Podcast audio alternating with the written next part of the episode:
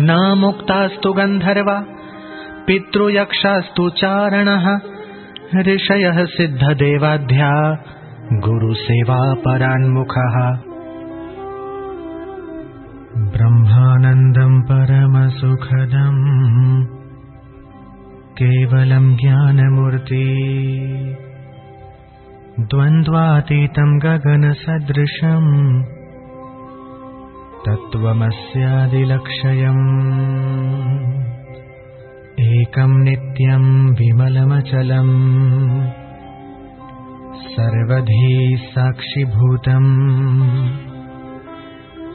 भावातीतम् त्रिगुणरहितम्। सद्गुरुम् तम् नमामि गुरुपदिष्टमार्गेण। मनः शुद्धिम् तु कारयेत्। अनित्यम् खण्डयेत् सर्वम् यत्किञ्चिदात्मगोचरम्। किमत्र बहुनोक्तेन शास्त्रकोटिशतैरपि। दुर्लभा चित्तविश्रान्तिः विना गुरुकृपाम् पराम्। करुणाखड्गपातेन छित्त्वा पाशाष्टकम् शिशुः सम्यगानन्दजनकः सद्गुरुसोऽभिधीयते एवम् श्रुत्वा महादेवी गुरुनिन्दाम् करोति यः। स याति नरकान् घोरान् यावच्चन्द्रदिवाकरौ यावत्कल्पान्तको देह स्तावद्देवी गुरु स्मरेत् गुरुलोपो न कर्तव्यः स्वच्छन्दो यदि वा भवेत् हुकारेण न वक्तव्यम् प्राज्ञशिष्यैः कदाचन।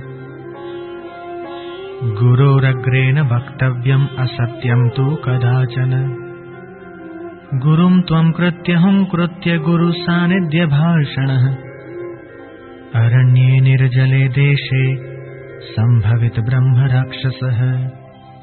अद्वैतम् भावयन्नित्यम् सर्वावस्थासु सर्वदा कदाचिदपि नो कुर्यात अद्वैतम गुरु गुरुसन्निधौ गुरु की सेवा से विमुख गंधर्व, पितृ, यक्ष, चारण, ऋषि, सिद्ध और देवता आदि भी मुक्त नहीं होंगे। जो ब्रह्मानंद स्वरूप हैं, परम सुख देने वाले हैं। जो केवल ज्ञान स्वरूप हैं, सुख, दुख, शीत, उष्ण आदि द्वंद्वों से रहित हैं आकाश के समान सूक्ष्म और सर्वव्यापक हैं। तत्वमसी आदि महावाक्यों के लक्ष्यार्थ हैं। एक है, नित्य है मल रहित है, अचल है, सर्वबुद्धियों के साक्षी हैं। भावना से परे हैं। सत्व, रज और तम, तीनों गुणों से रहित हैं। ऐसे श्री सतगुरुदेव को मैं नमस्कार करता हूँ। मैं नमस्कार करता हूँ।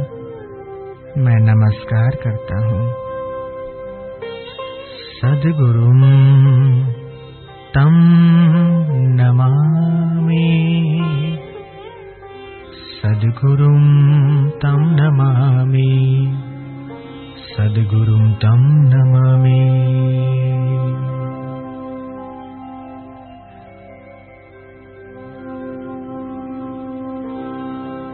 श्री गुरुदेव के द्वारा उपदिष्ट मार्ग से मन की शुद्धि करनी चाहिए। जो कुछ भी अनित्य वस्तु अपनी इंद्रियों की विषय हो जाए, उनका खंडन करना चाहिए। यहाँ ज़्यादा कहने से क्या लाभ?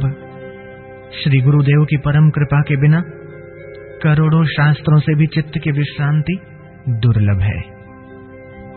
करुणा रूपी तलवार के प्रहार से शिष्य के आठों पाशों संशय, दया, भय, संकोच, निंदा, प्रतिष्ठा, कुलाभिमान और संपत्ति